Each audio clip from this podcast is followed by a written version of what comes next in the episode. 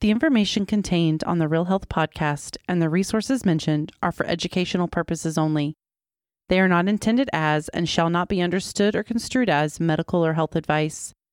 The information contained on this podcast is not a substitute for medical or health advice from a professional who is aware of the facts and circumstances of your individual situation. Information provided by hosts and guests on the Real Health podcast or the use of any products or services mentioned does not create a practitioner patient relationship between you and any persons affiliated with this podcast. This is the Real Health Podcast brought to you by Riordan Clinic. Our mission is to bring you the latest information and top experts in functional and integrative medicine to help you make informed decisions on your path to real health.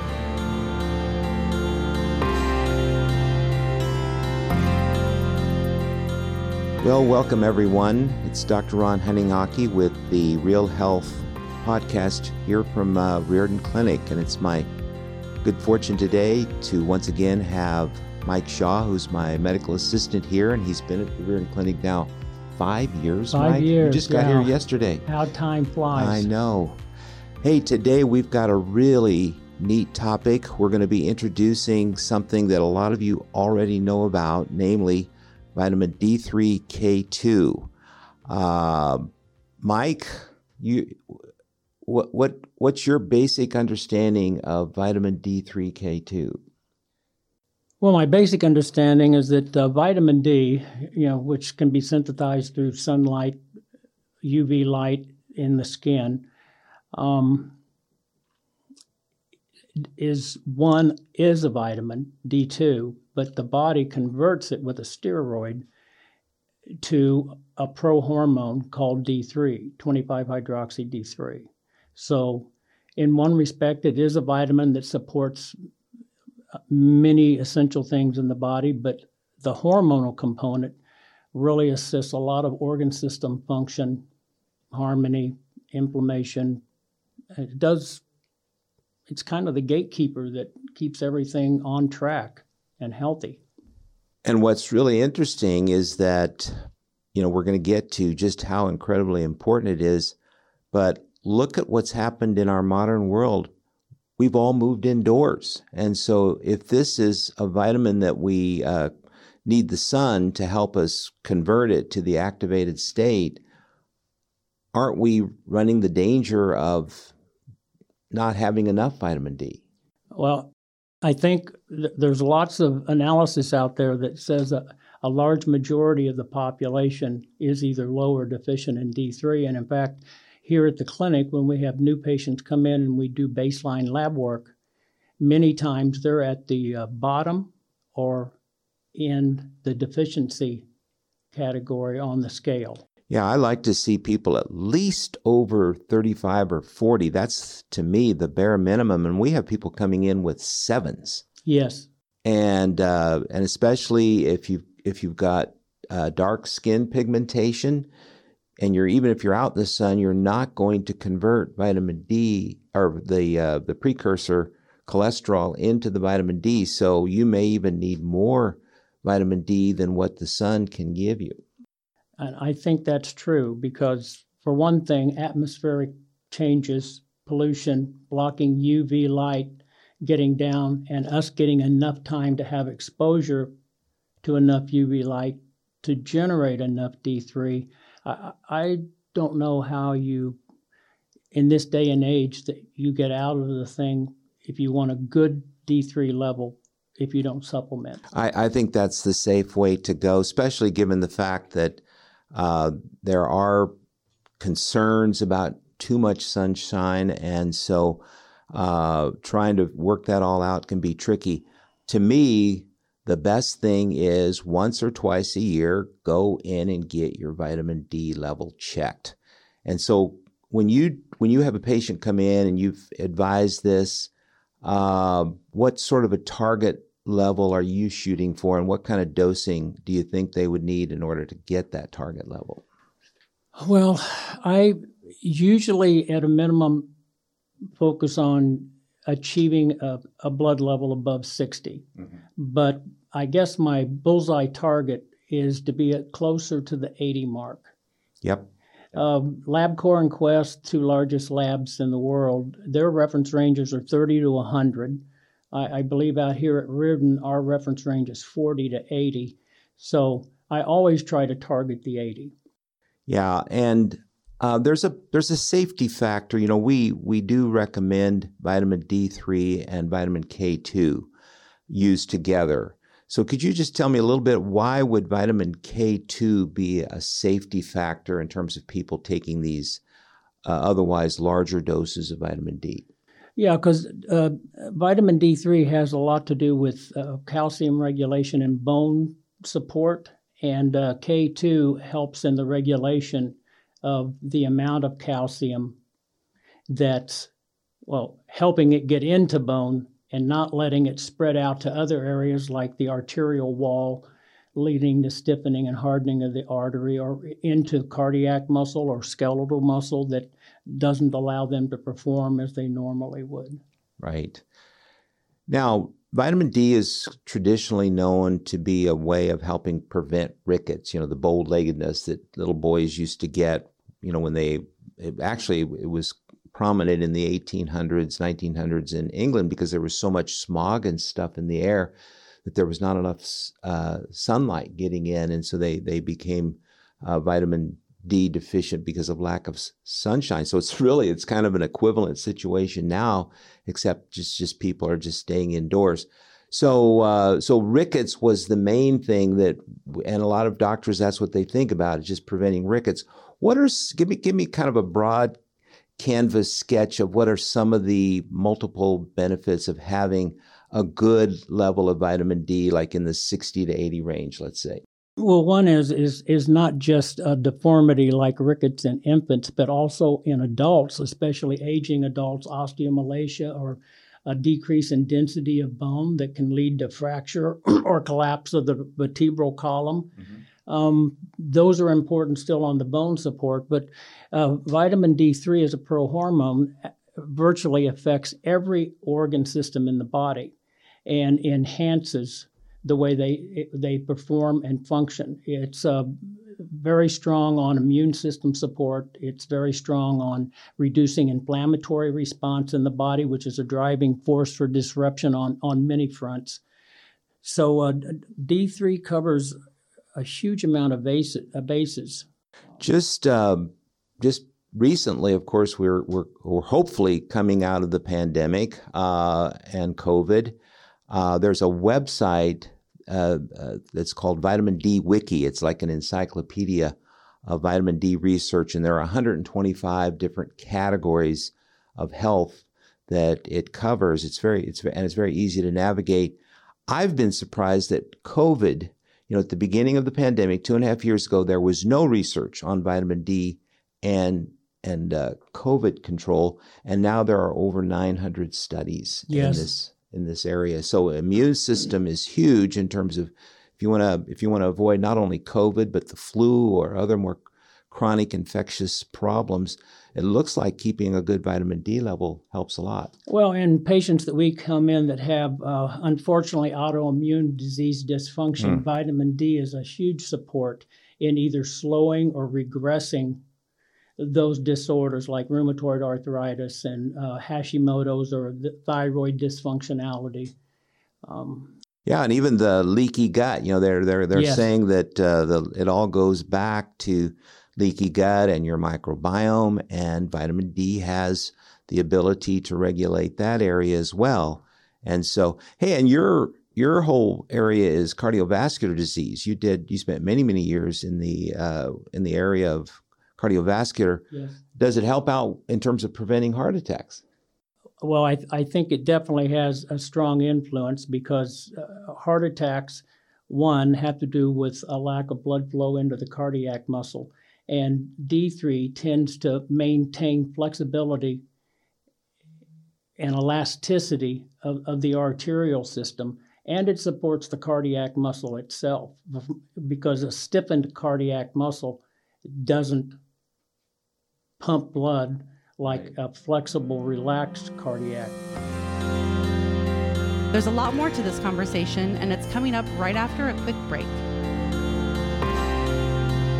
Today's podcast is brought to you by BioCenter Laboratories.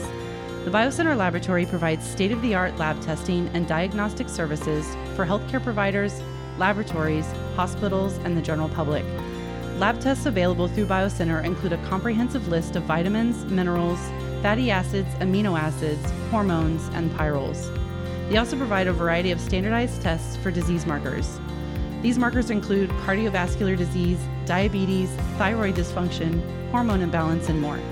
Visit biocenterlab.org to learn more. Yeah, and back to the whole uh, calcium story here. You know, you can go in and get a calcium score where you get your heart scanned and you can find out how much calcium is in your arteries. If you're taking vitamin D3 and especially with the K2, K2 yeah. that's going to help you keep that excess calcium out of your arteries. And so you're going to maintain arterial flexibility and better blood flow. And I think remembering that the combination of just not taking D3, but that it always be coupled with vitamin K2 is what a team. Yeah, it basically makes it foolproof. Everyone's concerned, well, what if I get too much? What if I just accidentally get over 100 or something like that?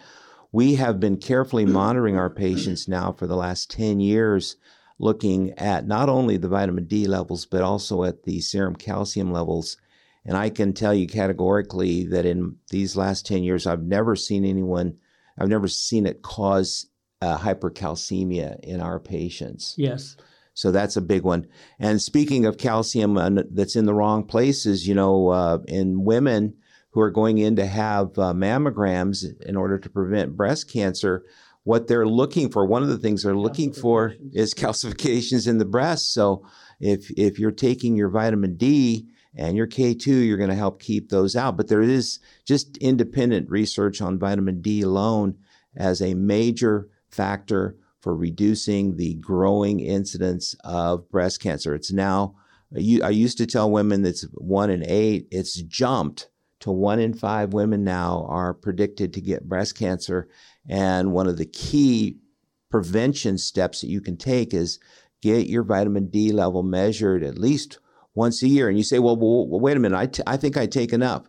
Well, don't think you take enough. Measure. You're always better off if you can measure and have that assurance that you're in that 60 yeah, to 80 if, range. If you're going to institute a, a nutrient replacement program, the value of doing that is knowing that you are accomplishing something. And how do you know if you've accomplished this unless you look at what your blood levels of each of those nutrients that are important are?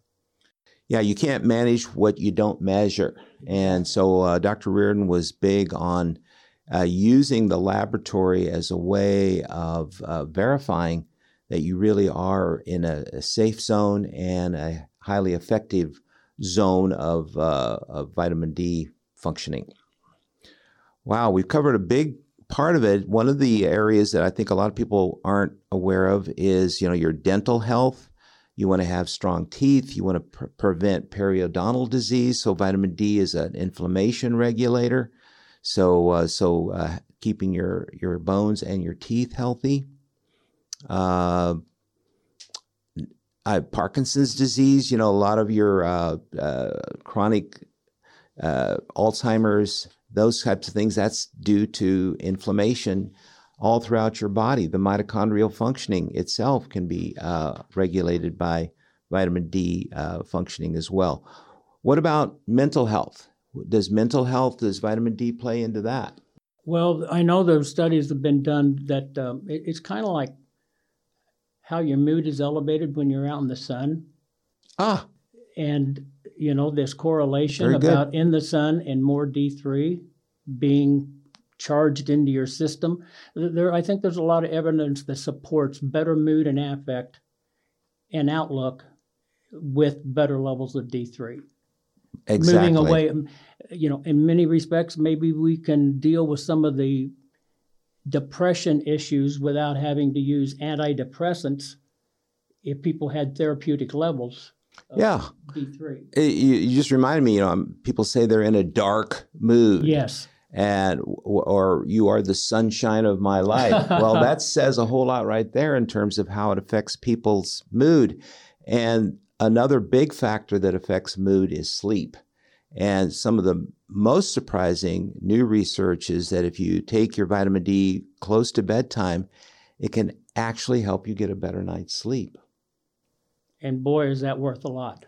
I hear so many people as a result of the pandemic and all the bad news and the disruption and chaos of work life and school life, they're they're not sleeping very well. And so and and I really don't like to use sleeping pills. There's those are addictive and so uh, use your vitamin D3 K2 close to bedtime and see if it helps you with your sleep. Yeah, D3, it's a supercharger of the immune system. And uh, anything that's trying to invade us, if we have a better military force, less likely that we're going to be invaded. And a simple way to help support that is maintaining therapeutic levels of D3.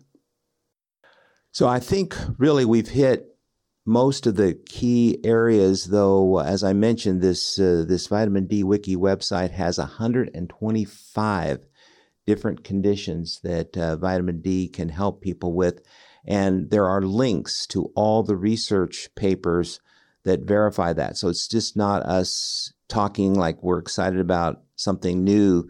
This has been around, but what we're seeing is that it it it's a very important regulator and just probably just to kind of close out the show today, uh, I was just in preparation for this. I was just looking how vitamin D regulates the uh, intracellular functioning of the uh, of, of, of your of our cells. So genetically speaking, we are going to be better able to respond to adverse conditions within our life: stress, infection, inflammation, cancerous activities, toxicity, all of this uh, can be uh, can be assisted. We can be assisted in preventing the dire consequences if we maintain good vitamin D levels. So I know Riordan Clinic, we're, we're really known for all of our research on vitamin C, but my gosh, when you start talking about vitamin D, it's right up there with vitamin C. It's a formidable, formidable warrior in the defense against being invaded and uh, insult, whether it's viral, bacterial, autoimmune, inflammatory. Um, and it's so simple. It's so simple. It's one one a day. It's not expensive. It's safe, especially when you use it with vitamin K2. Anyone can go to their doctor and, and ask to get their level measured. Uh, it's something that you have control over on your own and it's a it's a highly effective way to maintain real health. And I think with that, thank you, Mike, for really a stimulating discussion of how uh, vitamin D3, especially with K2, can be great for your overall health and well-being. It's always enjoyable, and especially with such a dynamic, impressive topic. You bet. Thank you, everyone, for listening in. We'll be back.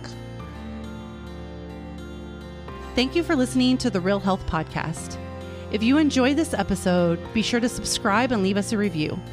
You can also find all of the episodes and show notes over at realhealthpodcast.org. Also, be sure to visit riordanclinic.org where you will find hundreds of videos and articles to help you create your own version of real health.